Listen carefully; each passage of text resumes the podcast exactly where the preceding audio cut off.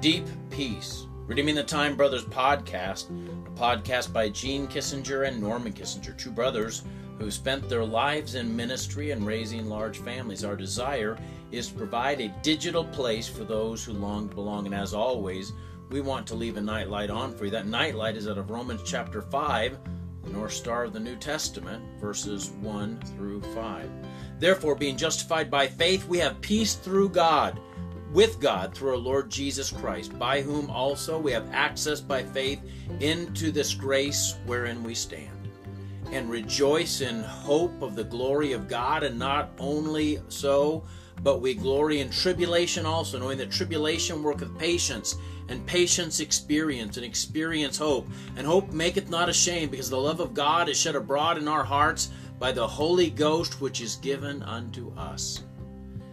We live in a world that is wrecked and racked by storms and trials. I used to live on the southern Oregon coast, and it was something to watch the storms roll in off the mighty Pacific Ocean. You could have you could have winds that would get up to 100 miles an hour down there, and the waves would come crashing in, and it was unsafe for any ships or boats that were out there. We lived less than a few miles from a lighthouse uh, on Cape Blanco and uh, I got to tell you, the the storms on seas can be very frightening, and storms in life can be very frightening. But to use that analogy, they say that in the ocean there's what they call a thermal layer.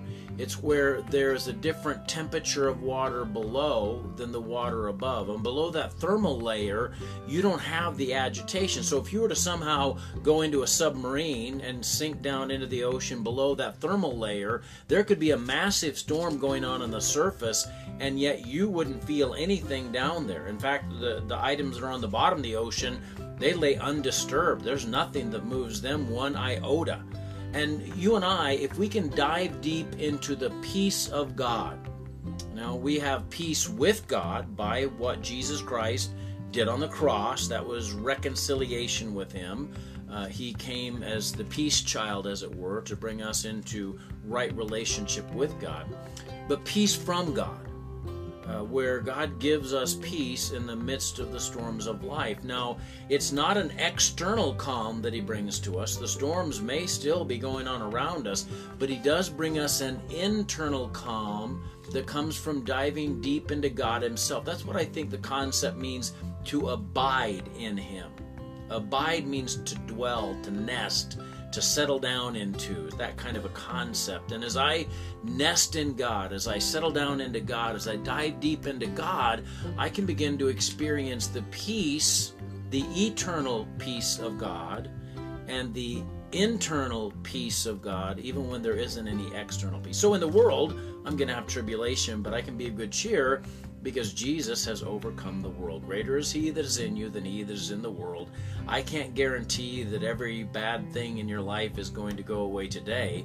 What I can, can guarantee is that if you have Jesus Christ as your Lord and Savior, He'll walk with you through anything. And with Him on your side, you can't lose. Ultimately, eternity is yours God is yours, and you have a deep peace that can handle any tribulation. Let's pray. Dear Lord God, I just thank you for these dear ones. I pray that you'd give them a, a settled peace, a confidence, a rock ribbed assurance that you are on, you are walking with them. And help us to remember to walk with you, to remember that we need to follow you unswervingly. God, I just thank you for the leadership of your word as it provides a, a, light and a lamp to us that we might navigate by.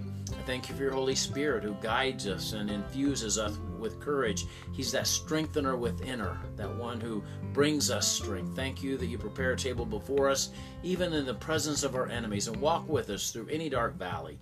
God, grant us rest tonight. Let us know that we can face these battles tomorrow with your assurance and help. Thank you for all that you've done. Grant us a night of rest. In Jesus' name, amen. Hey, God bless you. I love you, but Jesus loves you even more. Shalom.